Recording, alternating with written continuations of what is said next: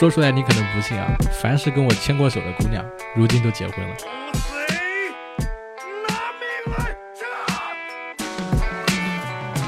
Hello Hello，各位活捉八师傅的听众朋友，你们好，我是八师傅八匹马。今天这期节目呢，是想录制，已经想了很长很长时间了。从去年的时候我就想录制，主题就是全甲格斗。哎，你没看错，就是身披铠甲，然后进行战斗的一种方式。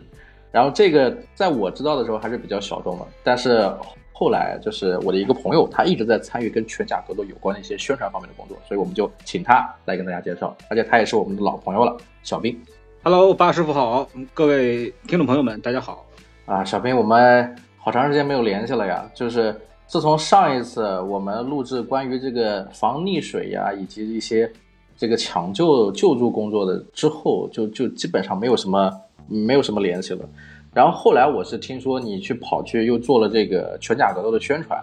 能不能给给我们介绍一下你这段时间到底都在干什么？因为我看你朋友圈基本都是健身，每天都在挥剑，就就感觉很 很热血你的生活啊。是这样，呃，最近这段时间呢，一直在帮我的朋友，就是虎贲骑士团的这个呃曹英克，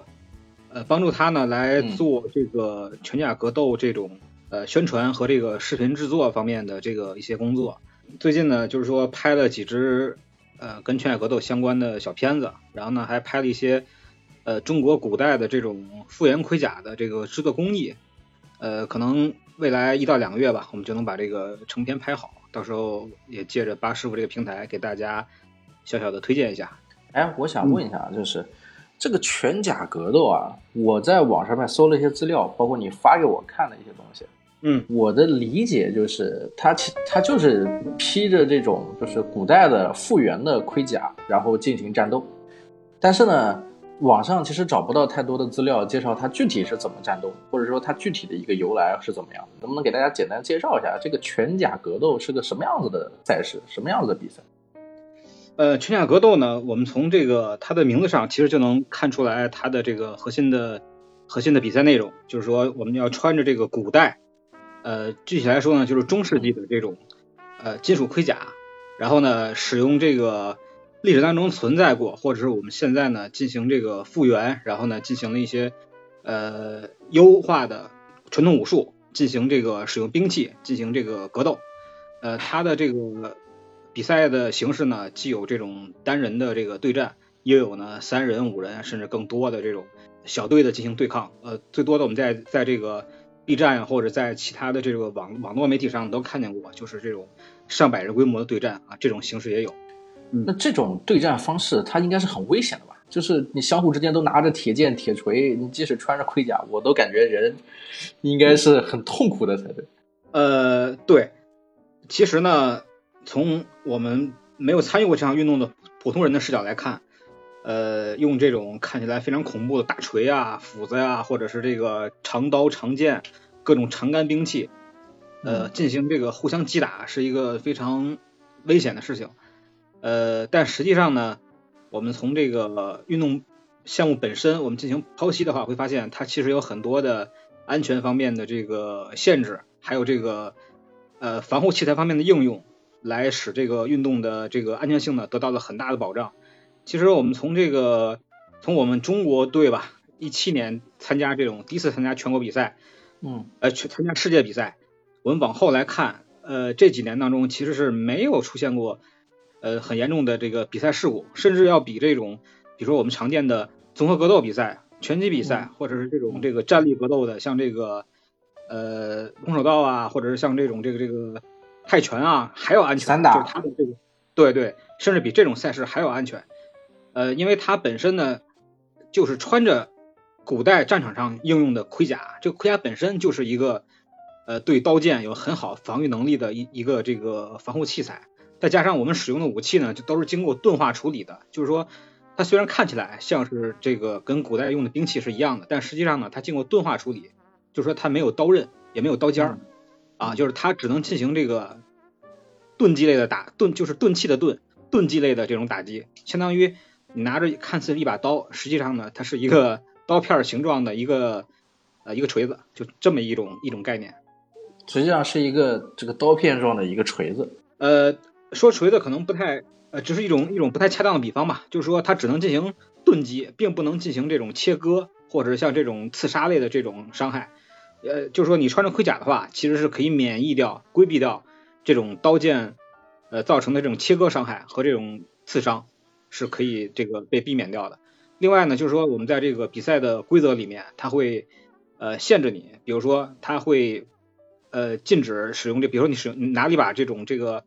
青龙偃月刀，对吧？我们举嗯打个举举个比方啊，举个举个例子啊，关公刀，对，关公刀，呃，类似于这种或者坡刀，就是这种《水浒传》《水浒传》里面常见的这种坡刀，它呢，你只能砍，并不能进行刺。如果你有这种刺的倾向或者有这种动作先兆的话，那么裁判就会，呃，就会这个终止你的这个动作，然后呢，对你进行警告。砍的话嗯跟刺相比，不是砍会更重吗？为什么不允许刺呢？呃，我们先分开来说，第一个呢，嗯就是砍击这个动作，它呢是一个线状或者叫一个呃面状的打击。比如说，我们用这个刀砍对方运动员的这个头部，对吧？嗯，那么嗯这个动作，这个武器砍挥过去之后，它是一个线状过去的，它是这个可以被盔甲或者被头盔呃很容易的挡下来了。如果你我们使用刀尖儿刺对方的话，那么刀尖儿这个大家都知道，刀尖儿是很小的一个面积，就加那么这个面积对，它是可以在盔甲的缝隙或者在这个头盔和你盔甲结合的地方，很轻易的会溜进去，对对方的身体造成伤严重的伤害。所以呢，这就是为什么刺类动作被严禁严格禁止的原因。那我们就是我接触到这个全甲格斗啊，其实我那个时候的概念还不太一样。我当时是因为在一些这个平台上面看到一些短视频，就是最近有一些兴起的这种国风嘛，就是有很多人这个做 cosplay，他是这个还原什么明代甲呀、汉代甲呀或者什么的，其实有很多这样子的短视频。嗯，这种还原跟你们这个全甲格斗从某种意义上来说是相同的吗？呃，可能对复兴我们中国传统文化这个角度来讲，那大家的这种呃愿望，还有这种努力的方向啊，应该是基本是一致的，热爱我们中国的这种传统文化。呃，可能在这种具体形式上，呃，还是有比较大的这个差别的。呃，我们比如说全呃全甲格斗，呃，那么它的全甲格斗用用的盔甲呢，和这种 cosplay 或者说这种呃收藏类的盔甲，它最大的差别是它是有真实的这种对武器的、对冷兵器的防御防御作用。呃，我们比如说全甲格斗，我们用的这个呃钢材，还有我们用的这种热处理的技术，包括我们这个呃中国，比如说我们以扎甲为例，中国古代扎甲，它是由一片儿一片儿的这个小甲片儿、小钢甲片儿穿起来的，那么就对这种每个甲片儿的这个编织的技术有很大的要求。因为如果我们仅仅用于展示的话，那么可能这个甲编的这个松一点、紧一点，或者是呃这种呃编搭的这种结构有一些小小的微调都是可以的。但是我们一旦涉及到实战的话，那么就要严格的按照中国我们古代的战场上的这种防御的能力进行这个进行复原，甚至还要超过我们古代真实盔甲的这个防御能力。呃，比如说我们现在用的这种钢材，当然名字我就不太方便说具体型号了啊。呃，我们现在用的钢材呢，都是呃这个我们从这个钢厂出来之后，它呢我们用现代工艺压制的这种钢板，它的这个薄厚程度，它的这个呃材质的均匀程度是远超我们古代的这种呃通过纯手工锻打呃出来的这种盔甲，它的质量是没法同日而语的。另外呢，我们的这种呃在到了我们的这个工工厂之后，我们的这个制甲师啊会进行手工的这种呃锻打，包括会有一些这种这个我们独家的这个淬火热处理的工艺，让它的这种盔甲的这个防御能力会成倍的提高。而且我们现在的我们目前我们这个用到的比赛用的这种盔甲，它的厚度和重量是普遍超过我们历史上真实存在的这个盔甲的，也就是说比史实盔甲的重量还要更重，就是为了能够在赛场上最大限度的保证我们这个全甲运动员的这个人身安全。也就是说，全甲格斗虽然说是复古的这种盔甲战斗，但实际上为了应付现在这个比赛规则，就是这种相互砍击，它还是得做一定的调整跟这个创新。它又要有这种传统文化的这个概念，同时它又要有很强的实用性，包括像技术上面、材料上面，以及这个以以及它的这个呃对抗上面的一些这种调整，其实都是在变化。对对对，八师傅这个说的非常对。呃，这个盔甲呢是呃全甲格斗是既有传承，同时呢又有一些这个呃新的发扬和改良，也是为了适应我们现在的这种比赛啊，还有我们实际实战当中的这个需求。呃，比如说我们这个用的这个头盔，头盔呢，它我们其实我们中国古代的这个头盔啊，它往往面部是很少有防御的啊，往往面部其实是是暴露在外面的。呃，但是我们在赛场上呢，为了这个对运动员的这个面部进行防御，所以我们就做了很多的这种这个呃，类似于可能看起来像一个铁栅栏的装置面罩，那么它是跟头盔是一体的，呃，还不是面罩，面罩呢往往是西方的盔甲，比如说我们西方我们常见那种板甲，嗯，就所谓的所谓的骑士老爷们穿的那种那个呃可以放放起来可以接面那种那种盔。呃，跟那个还有很大的区别，因为咱们中国古代其实是古人嘛，中国人讲究光明磊落，他是希望在在跟对手的战斗当中，大家是能看清对方的脸的，希望是面对面的进行战斗啊，这是我们中国古代的这种呃对盔甲的一种算是理念上的一种呃一种认知吧。所以我们现在呢，为了在比赛当中给队员提供更好的防御，所以我们就加了一下面部的这个防御，但是我们整体的形制上。还是按照古代的这种呃形制来进行复原的。我比较好奇的，就是说这个全甲格斗目前国内承认吗？就承认它是一种赛事吗？呃，目前来讲啊，就是我们因为从应该是从前年开始吧，我们国内的这种小众类的呃小众类的这种比赛，呃，国家体育总局是放开的，就是说呃你可以自行的去组织。然后呢，只要你是这个合法的这个比赛，你只需要在我们你地方的这个呃地方的相关的这个管理机构进行备案就可以了，不需要再呃往更高级别的这个体育主管部门进行这个报备了。也就是说，现在啊这块市场是完全已经放开了。那这个全甲格斗现在在国外是一个什么样子的状况？就是目前，比如说咱们国内的这个运动员的水准怎么样？呃，目前呢，咱们国内运动员。普遍来讲，可能跟这个欧洲的，尤其是东欧这边的一线队伍，呃，整体水平还是有很大差距的啊。当然，因为这个可能因为我们第一是我们起步比较晚，第二是咱们国内对这种身体这个重对抗类的项目，可能这个呃目前推广的还不是很好。但是呢，我们在某些单项上或者某某些个人运动员上，我们还是有很大的这个突破的。呃，包括我的朋友，就是我们这个虎贲的队长，呃，曹云克，他呢目前的拿到了个人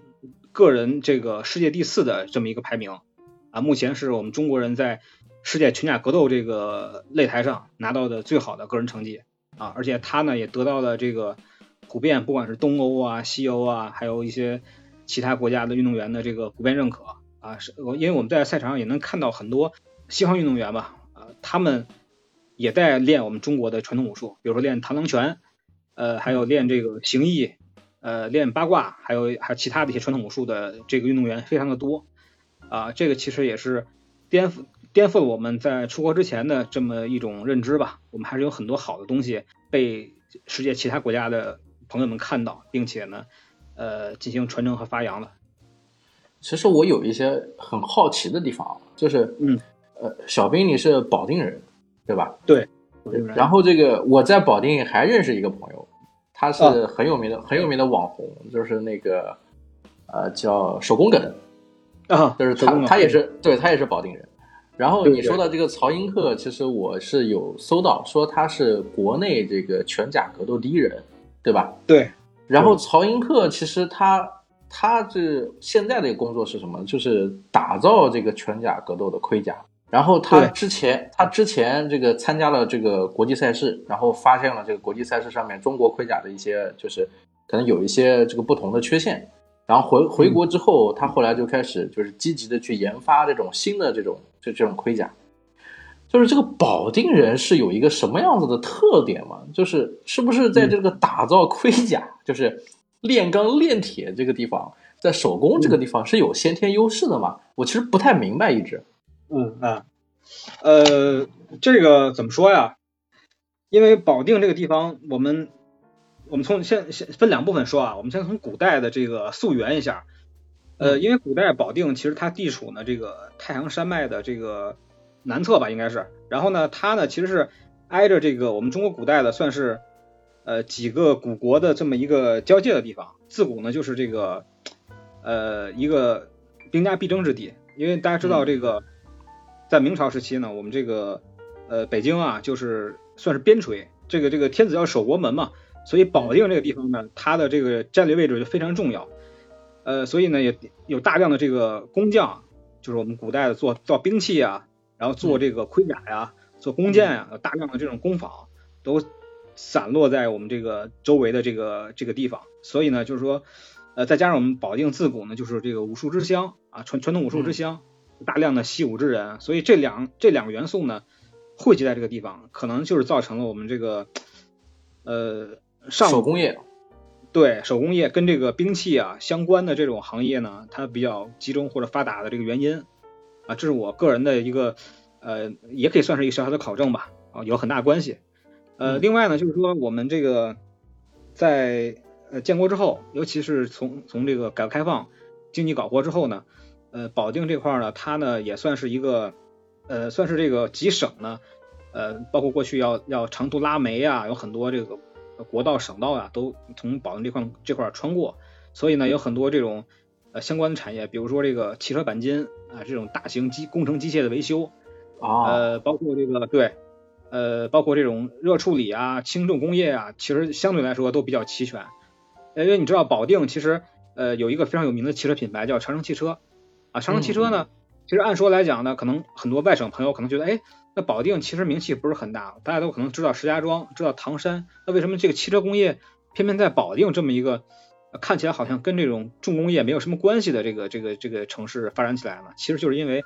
呃，在远在改革开改革开放之前，保定就有大量的这种汽车配套的相关产业在保定，以这种非常呃中小规模吧为主，慢慢的汇聚成这样一个基地。那么在经济搞活之后。那么突然间，这些产业就被聚拢在一起，形成了这么一个，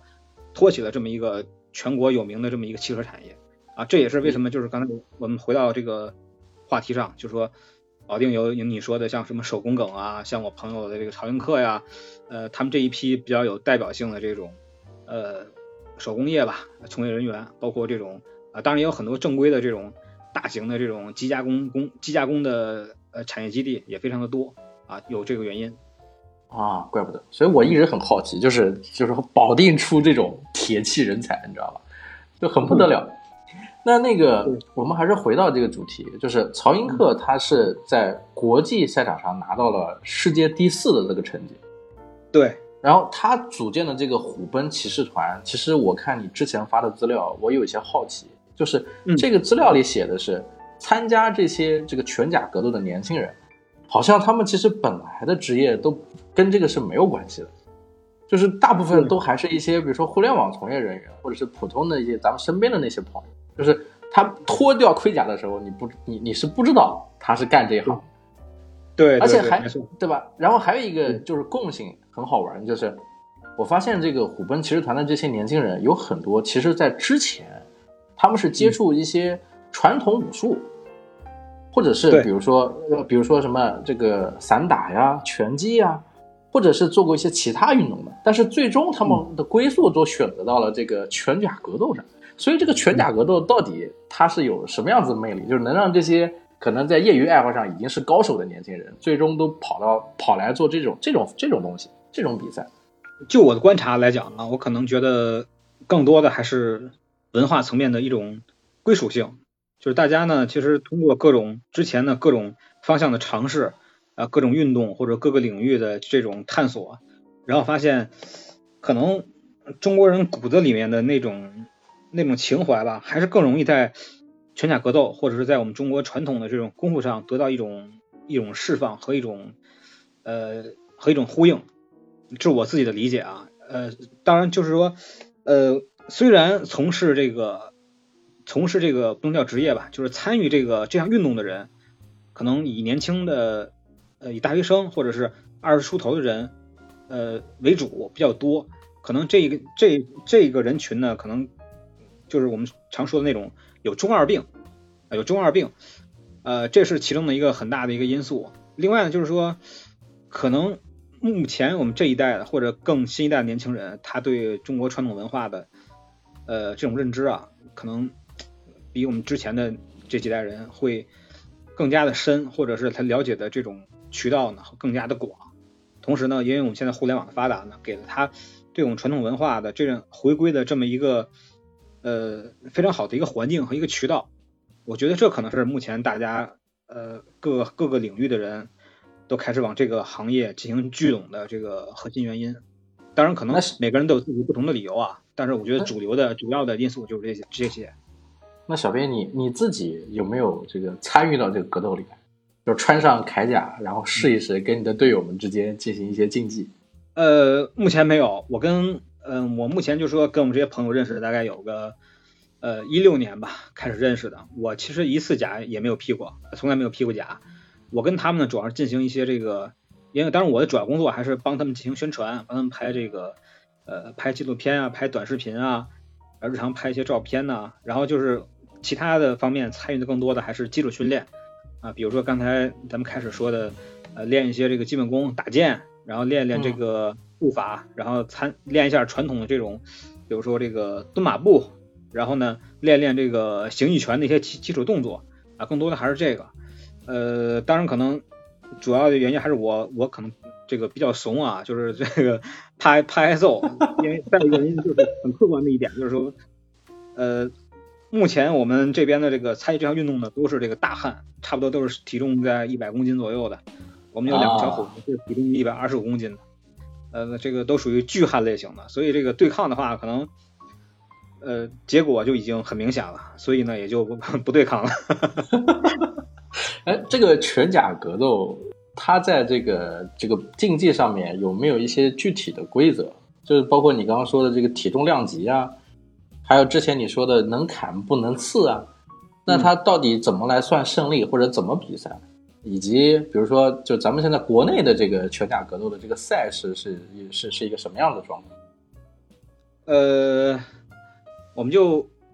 我们就以我们国内吧，国内的这个群甲格斗规则，呃，我们再简单的讲一下吧。嗯，呃，目前我们国内的群甲格斗的比赛赛事的举办啊，还有我们这个。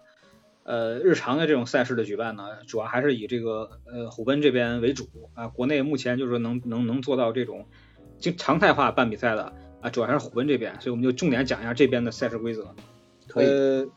现在呢，因为我们从国际上回来之后啊，就是说这个对国际规则呢还是有一些改变，因为呃我们发现就是国外的很多规则可能在国内还是有一有那么一点点水土不服，比如说倒地之后。那么在国外比赛，比如说你被这个砍倒了是吧，或者被对方击倒，那对方是可以继续追追击进行这个进行这个呃砍杀的。比如说你倒地之后，他可能规定你可以进行十五秒或者二十秒的继续的这个地面追击。嗯，那么在国内的话，我们可就把这个规则呢就给呃就给修改掉了，就是说呃对方倒地之后，那么我们就这个呃进行这个呃给对方一个站起来的一个机会，然后我们由裁判。再进行重新开始比赛啊，是这样。然后呢，我们这个主要的这个呃积分规则呢，还是说以这个打点。另外呢，就是说，就是说我们拿到刀剑进行互击，根据这个剑打中你身体不同的位置，你的躯干和头部啊，它是有不同的这个得分。再有一个呢，很重要的一点就是我们要呃要考验你的这个发力。那么边裁和主裁都会盯着你看你的这个，比如你这一次。你这一剑挥出去，打中，比如打中对方的这个呃躯干了，那么光打中的不行，还要看你这一剑劈出去的时候发力是不是正确的。比如说我们我们再举个简单的例子，比如说拳击吧，这个大家都比较了解的，那么可能他要求你转那个蹬地转胯一系列的这个动力链传传导出来这个动作，传导出来这个拳头，那么击打才有力量。那拳甲格斗这个其实呃也是比较类似吧，就是说你这个动作。动力链的这个呃这个这个使用要完整，打出的这个这个完整的一击，那么你的这个得分才是有效的。然后我们看一下这个，我们以这个呃去年吧，去年的这个呃赛事，呃去年赛事呢基本上就是分成了这个两组，按照兵器的不同，比如说我们有短兵器，就是这个呃各各种类型的这个剑和这个刀，啊，它属于剑剑盾组，就是一手拿剑，一手拿刀。另外一组呢就是长杆组，长杆呢就是指泛指所有的这个长兵器，呃，比如说这个有这个我们古代的有商代的这个呃钺，你知道就是斧钺钩叉那个钺啊，嗯商代的钺，同时呢还有这个明代的凤尾斧，同时呢还有这个戟，还有戈，不同的这种武器呢都叫长杆。然后呢，剑盾组呢，比如说我们用兵器打他的这个头部或者打他这个躯干，就是他的身体部分是得两分，打这个四肢，哎，打着他腿了，打他的他的手了，这是得一分。呃，同时呢，就是说这个我们还规定了，就是说为了让大家更好的展示这个击打技术，限制了这个缠抱和这个互相控制对方的这个时间，就是比如你俩人打打搂到一起了，这个时间是不能超过五秒的，一超过五秒，裁判就会把你们给分开。然后呢，就是说这个你呢可以使用这个用盾牌，因为你一手拿剑，一手一手拿盾嘛，你可以拿盾牌去打击打对方，但是呢，这个击打是不得分的嗯啊。但是呢，我们保留这个盾击呢，有最大程度的呃还原了战场的这个真实的情况啊，给大家一个呃把这个武把你的个人的武技更全方位的表现出来的一个机会。然后就是说这个同时可以使用一些那个战力的这个呃摔法，就像比如类似于这种散打的这种摔法啊、嗯目前从去年吧啊、已经有队员或者更前年其实已经有人在用了，大家也是这两年在呃逐年的在进步，在完善自己的这种个人技术啊，就是这种呃剑盾组的这个这个这个这个规则。然后这个其实长杆呢，长杆差不多，呃，基本上前面跟这个剑盾的规则是一样的。然后就是后面，呃，因为长杆它兵器比较长，这个减少追击啊，或者减少这个缠斗呢，它有一个有一个围绳在场地中间，两个人被一个绳子给隔开了，也就是说双方呢是不能追击的，就是我们在中线附近啊进行打，这样的对战呢，它呢就是给了大家一个全方位展示技术的这么一个一个小环境，同时可以使用这个呃，在我们把绳子取掉去掉之后，可以使用摔技，但是呢，跟那个短兵一样，是禁止这个倒地追击的，就是一倒地，那裁判就把双方分开，重新开始啊，基本就是这样。有一点我我提一下，就是说，呃，什么叫倒地？对倒地的这个这个这个判定，就是你身体啊任意三点或者这个三点以上着地，比如说对方给你一斧子，然后你你踉跄一下倒了，俩膝盖和这一个手嗯啊扶到地上了，那这就视你为倒地啊，不见得非得说人躺在地上了，或者是趴在地上了才叫倒地啊，这是一个对倒地的这么一个定义。是不是倒地之后像拳击一样要读读秒？比如说读到十再不起来就就算输，还是说这个更严格？啊不呃那个那个，只要你倒地就我们就裁判就会就会这个暂停比赛，然后呢让你站起来。当然，如果你这一下比如说被对方打击，造成你这个身体失能，你你也可以这个宣布弃权嘛。啊，也就是这个比拳击其实还蛮危险的，如果被被如果倒地的话，呃，也不是，它跟拳击一样，就是倒地之后就不允许再击打了。因为你拳击的话，比如说你被人那个用重拳击倒了，那你如果你当下你就被被那个击晕，就就是 KO 了嘛。但如果你嗯打被打倒之后，你还自己还能起来，但是呢，你感觉可能打不过对方了，你就可以宣布这个弃权嘛。那你就等于是这个或者裁判终止比赛，那你就被 TKO 了嘛。基本上就这个概念。啊，那没有像电影化那种那么刺激的地方，就是说他争取起来，然后裁判有个读秒的时间，在这个时间内你起不来，你就不能再战斗。呃，这个好像没有，据我所知好像没有。OK，那我还想了解啊，就是咱们国内现在的这种情况跟国际上面其实还是不同的，它是做了很多改良。对对，那那那国际赛事如果要参加的话，有什么特殊要求吗？就是它不是说在国内拿到什么名次就可以参加，而是其实你只要申请到国际的赛事，你就可以去，只要你符合国际赛事的要求。呃，早期呢是这样的，比如说，因为我们中国队第一次应该就是，呃，一一六年年底一七年嘛，那那次去，当然因为那个时候呢，呃，国内对国外也不了解，国外也不了解国内到底什么样的人能参加，所以呢，那一届相对来说还松一点，因为但是后边的话呢，后边的话就是说，呃，那你国内就要先进行选拔，你要把我们国内最好的最好的一批运动员先选拔出来，然后你才能去跟国外的队伍进行对抗。呃，另外一个就是说，他对这个盔甲的，因为他他是他是全甲格斗，它是相当于对你的这个盔甲使用的这个你盔甲的这个存在的这个年代要有一定的考一定的考据嘛，所以他会限制你。比如说你讲我这个盔甲是啊明代的，那可以；那你你说我这盔甲是清代的，那肯定就不行了，对吧？呃，它会对盔甲的这个还原度和你这个年代有一定要求，如果不符合这种组委会要求的，可能要求你进行这个呃进行改正。呃，基本上就是这样的情况吧。那你聊到这个盔甲，那我们就来聊聊现在这个盔甲，就是就是想要参与这个运动的人，他的们他们的这些盔甲都是自己做的吗？还是说其实也是有这种买卖的这种这种空间？呃，目前国内做这种全甲格斗用的实战盔甲的，呃，大部分还都是从这个虎贲这边啊定制的。就是从保定，从保定出来。对对，没错没错，大部分都是，包括我们那个，啊，基本上全国都是从这边输出的吧？可能有少部分的少部分朋友是从国外的东欧那边定制的，也有一部分啊，但是目前主流还是从这个国内这边定制。那世界范围内的这种这种盔甲，其实还是由爱好者自己打造吧？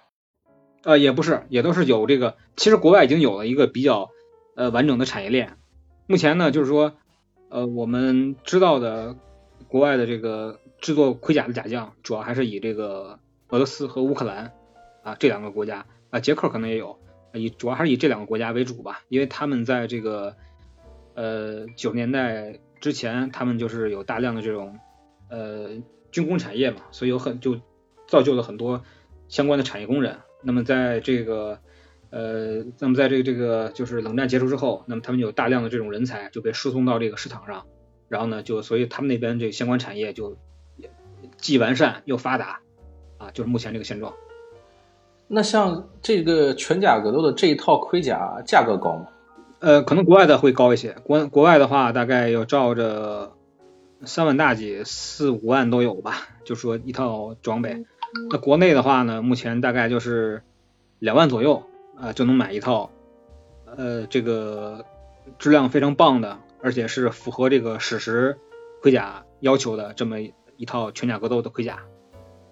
那我自己做也可以嘛？比如说我我自己这个有这个兴趣，或者我本身就是个铁匠，我自己这个打造也可以嘛？呃，是这样，就是比如说您自己制作一套盔甲，其实原则上也是可以参加比赛的。呃，但是我们在比赛之前呢，会有一个一个判定。跟类似于国际的这种比赛的之前的判定，一个是审核您这个盔甲的是不是符合这个呃年代，另外一个呢就是我们审核一下这个盔甲的它的质量啊，是不是有没有这个啊经过热处理工艺，然后呢它的这个盔甲的这个厚度还有它的强度，就是我们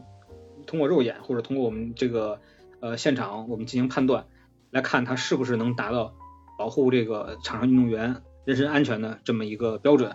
如果可以的话。那也是可以参赛的，就是我看到拿的这个材料里面，就是之前的新闻里面有有写到，就是我们国内的这个队员在国外参赛的时候，就是其实是有运用一些这个中国武术的嘛，比如刚刚你提到的这个形意拳，形意拳其实在在保定也是有土壤的嘛。然后，但然后更有意思的是，国外运动员还跟咱们这国内运动员之间就是进行了一个友好的一个就是交流。他说他自己是在少林寺待过三年时间，他练的是少林功夫，也就是这个 这个拳甲格斗，除了材质是吧，盔甲制式方面的问题啊，以及身体上面你说的体重量级的问题，其实他在这个功夫上面其实也是有较量的。对对对，是这样。那这个这个关于这个功夫的应用，就是具体的，比如说它到底好玩在哪里？就包括我之前问到这个，为什么这么多年轻人就是想要去进行这种盔甲实战？我印象里面，我的想象是，是不是因为，就是平时练那些功夫都是一些表演性质的功夫，就是或者说叫花花拳绣腿，是吧？就像李连杰当年说过，说中国功夫其实是两类，真正的杀招已经不给用了，是吧？另外一类全是表演参赛的这种这种方式。嗯，那那这个拳甲格斗是不是就是他把这个功夫其实加进去了？就是它是其实是功夫之间的竞技，只是拳甲保护这个相互之间的运动员而已。呃，可以这么理解吧？我觉得这么理解可能能覆盖到百分之六七十的这个含义。呃，那么其实我们如果把它抛弃来讲，古代的这种战、这种、这种、这种所谓的军队的这种武艺嘛，其实也分两种。一个呢，像我们像我们比赛当中用到这些群甲格斗的技巧，呃，其实相当于一个单挑技巧，就是说双方的这种参赛人员进行这个，比如两两方大将或者两方的这个狭路相逢的两个人进行单打独斗这么一种技巧。另外一种就是说我们两军相遇，上成千上万的人，那么可能这种个人的这种闪转腾挪呀，这种呃技巧就用不出来了。那更多的还是这种肩并肩，那个呃这个人挤人，那么可能就是双方的这种很简单的动作进行互刺互砍，呃没有就没有太多的技巧，可能更多的考验的还是这个呃这个这个个人这个团队的纪律，还有你个人的这种勇气。呃，我们重点其实考验呢还是我们个人的这个参赛运动员的个人的这个格斗技巧。武术武术实战技巧，盔甲呢实际上提供的是一个呃基础防御，另外一个呢就是说我们在盔甲上可能好的盔甲，它呢在为你提供防御的同时，又不会限制你的这种个人的武技的发挥。那么可能差的盔甲，那它只能为你提供这个最基本的防御，甚至呢会在你进行格斗的时候会拖你的后腿，因为这个盔甲它涉及到一个人机工程学嘛，可能做的越贴身。呃，那么你这个盔甲设计的越好，它会对你在实战当中是有加成的。那就是在比赛中，你有没有见过，比如说不同的套路？就比如我我我我想象中的啊，举个例子，比如说这个中国人遇到日本人，是吧？嗯。中国人中国人打的一套，拿的这个斧子砍的是程咬金的那三板斧，是吧？嗯。然后这个日本人用的是。这个这个穿的那套铠甲打的其实是他们武士道练的那些什么居合斩呀什么的，有没有这种套路之间的这种对抗？就是有象征性的、世界性的这种类似诸神之战那种感觉？啊，是这样。嗯，我们其实不妨可以假设一下这个场景。虽然我们在实战当中呢，在国际赛在国际赛场上从来没有遇到过日本人，因为日本人好像只打了一场比赛吧，就被就被淘汰掉了。他们的那个群甲格斗的技术实在是难以恭维，实在是很。没有办法。那那比如说其比如说其他国家呢？比如其他国家也有不同的方式，比如说泰国，对吧？泰拳融合在这里面，或者是或者欧洲或者欧洲国家，欧洲国家像呃，比如说俄罗斯、乌克兰，嗯，是吧？他们他们有没有一些传统的？比如说还有像骑士精神、骑士道精神这种，嗯啊，这个英国对吧？他们的这种套路上面的运用是不是也有变化？对，呃，其实怎么来讲，就是说目前呢。嗯，东西方武术啊，嗯，在这种赛赛赛场上的这种表现，呃，有很多这种是可以融会贯通或者互相借鉴的地方。你比如说，呃，就拿这个东欧的武术，东欧吧，东欧和西欧来讲，呃，那很多比如说那种双手剑用那个大风车斩、大风车是吧？包括对对对对对对，用大风车。那你说这是哪个国家的呢？可能，呃，如果溯源的话是可以分出各种流派，但实际上我们在场上我们能。我们看到的，那么这种技法是有很多的这个融汇的贯通的地方的，呃，因为毕竟这个随着这种呃赛事的这种交流深入，大家可能发现，哎，对方运动员用那个方法啊非常好，他一他一他一学，他自己呢又把自己原来的那个方法改进了，那可能在下次比赛我们再看起来，哎，可能双方的这种技术特点就不是那么的界界限分明了啊，会出现很多这样的情况。那么具体到咱们这边的这个呃，我们中国传统。武术的这种这种方法，那我们在出国跟人交流之后，发现哎，也有很多这种是呃原理啊相通的地方。因为人毕竟不管是中国人还是外国人，大家都是两手两脚，所以呢，他的这种武术的这种呃套路或者攻击的这种方式的呃也是万变不离其宗的，有很多这种可以呃大家互相借鉴的地方。那有没有那种比较中二的，就是说使用必杀技或者使出了那种技能，像你刚刚说的那种什么 风车斩？我听上去还是比较中二的，就那风车斩是个什什么东西？是拿着大剑在那转，就那种转嘛，有点像剑圣的那种大招还是什么？啊，对对对，这个可能听起来比较中二啊，但是它为什么会有这么一个技巧呢？因为这个剑啊本身它重量非常大，呃，如果你呢，它它叫风车，实际上就是一个呃利用力学原理把这个剑呢抡起来的这么一个，可以简单理解为抡起来吧。相当于我们用我们老百姓的话就叫抡上劲儿，对吧？如果你仅仅像我们日常那样，比如说用靠依靠本能举起来再打，举起来再打，那么这样的一个是健身的这个体积巨大，再一个它重量也非常大。你如果像我们平常那样抡，可能你抡不上劲，抡不上劲儿，就是那个力量打不透对方的盔甲。那么我们用了这种类似于旋转的这么一种发力方式呢，就可以充分的调动起人人体的这个动力链，然后呢，把这个力量赋能给这个剑去打击对方。有可能这个虽然这个剑刃啊是无法砍开这个盔甲，但是呢，我们这个打击的力量是可以通过这个剑刃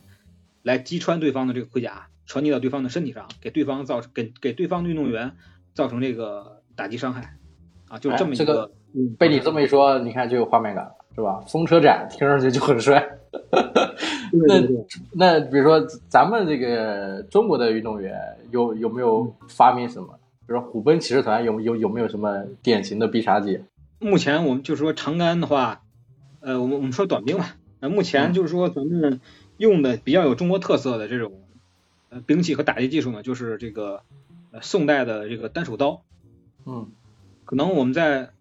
看过这个，有很多朋友小时候看过《古惑仔》啊，里边用那种平头的大砍刀，那个呢，其实呢，是我们它的原型是我们中国宋代的这个单手刀啊。嗯它为什么会设计成那样呢？就是这个刀啊，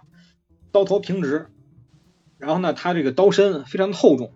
它要比远比我们普通的这种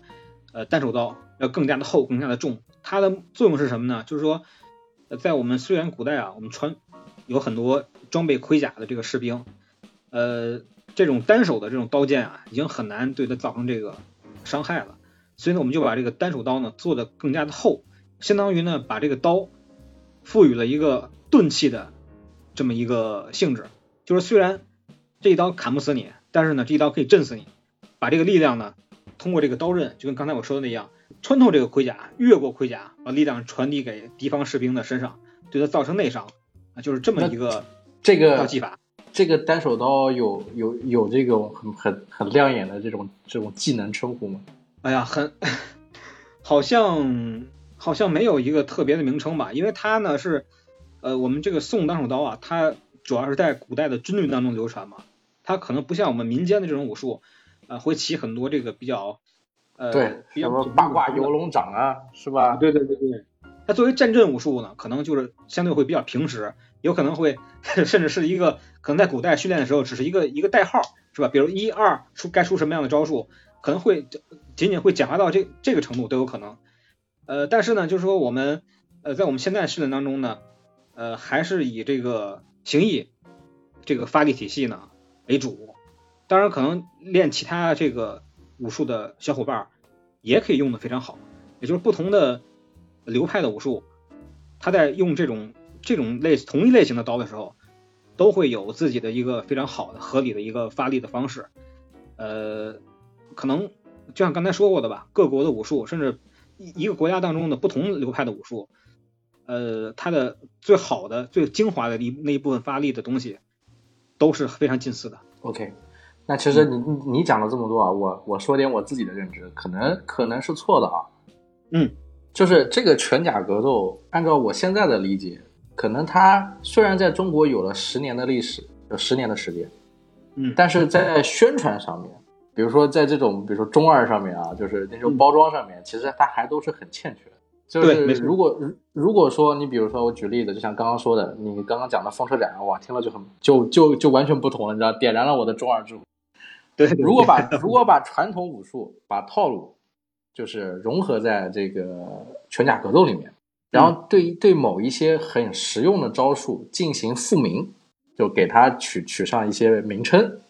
嗯，那其实对于宣传来说，其实是很有必要，对吧？很多人对吧？比如说，比如说举我我我举举个例子，就是像你刚刚说的这个单手刀，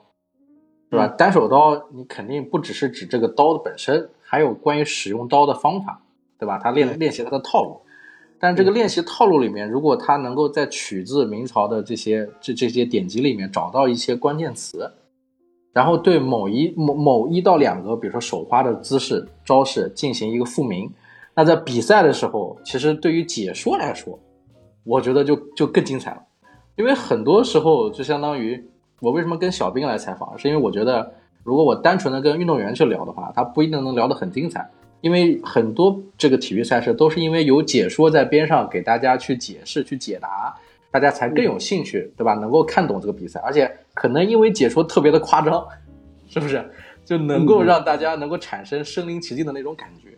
那如果说把把这些武术啊、套路呀、名称呀，全部都附上名称，甚至这些武器器材再加上一些名称。那在解读的时候，在这个主播、导播、在主持人在解解解说的时候，那真的是非常精彩。因为本身比赛就是对抗嘛，就是对打，对，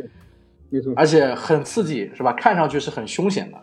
在这种情况下，边上有两个解说员在这边解答，他用的是哪个套路，来自哪一招，这一招是谁发明的，然后如何如何，再再赋予到比如说国家与国家之间不同的民族特色、不同的一些文化，其实是非常有意思的比赛。对对，八师傅说的这个非常好，的确是这样。就像我们拳击一样，或者像这个综合格斗，那么每一招它都有自己自己固定固定的名称，这样我们在传播的时候，大家都知道呃是怎么一回事儿，并且有很多像你说的。会让人感觉到热血沸腾的，让你的中二之梦熊熊燃烧的那些招数啊，这对传播是非常有利的。哇，我跟你说，我想到这个，我鸡皮疙瘩都起来了，就是很有那种感受，你不觉得吗？就像就像比如说这个奥运会里面这种啊跳高跳远，叫什么李小鹏跳，是吧？就是甚至由这个武术家，由这个运动员本人为这个这一招复名，对。对吧？他在某一个赛事通过一一个背摔，然后把把这个对方对吧摔倒，然后这个背摔以他的方式命名，这个听上去也很重要。对，没错，是这样啊。所以所以这个拳甲格斗还是非常吸引人。那目前就是想要这个参与拳甲格斗，想要去进行训练，就是想要接触这个文化的话，有哪些方式比较方便呢？呃，目前就是说我们在呃全国的话呢。嗯，会定期的办一些比赛，然后呢，如果大家比如说可能离我们有一些固定赛事的地方呢，如果住的比较远的话，大家可以呃通过网络进行远程的这个呃自我训练。我们先进行一些基础训练，这个我们在家是可以自己完成的。如果大家就是说呃我们在通过基础训练之后，如果你感觉哎自己好像可以再更加深度的参与一下，那大家也可以来有兴趣的话，可以来参加一下我们每个月的这个月赛。就是虎纹骑士团呢会办一些定期办一些月赛，同时呢有季度赛，还有每年呢有这个年赛啊。这两年由于疫情呢暂停了一期，呃后面今年呢我听我朋友他们说应该是今年还会再呃继续再恢复这个赛制。大家感兴趣的话呢可以关注一下这个公众号啊，未来有一些赛车会可以发布的。也就是通过网上可以进行报名，然后可以先根据他给的一些训练的资料啊掂量掂量自己能有没有资格来参加。然后对，其实也很像是俱乐部的性质，就是报名俱乐部有没有？那是不是也也也跟健身一样，它也是一种运动竞技，以俱乐部的方式进行一些商业化呢？呃，目前来讲可能还没有进行商业化，因为这个呃，目前就是这个这个这项运动呢，它的这个产业化或者商业化的程度还比较弱，还比较弱，大家呢可能还是抱着这种。呃，每每一项产业前期的那种一腔热忱吧，啊，可能更多的还是呃为了满足自己自己一个中二梦吧，呃，跟商业目前结合的还不是太紧密。对，那我还比较好奇的就是，那目前这个虎贲骑士团靠什么来呃来养活自己呢？他毕竟这个比赛还需要场地啊，还需要什么？嗯，对，呃，以我的了解啊，当然我不是我并不是虎贲的这个员工，我只是呃作为朋友来呃进行一些有有限的帮助。呃，从我一个外人的视角来看呢，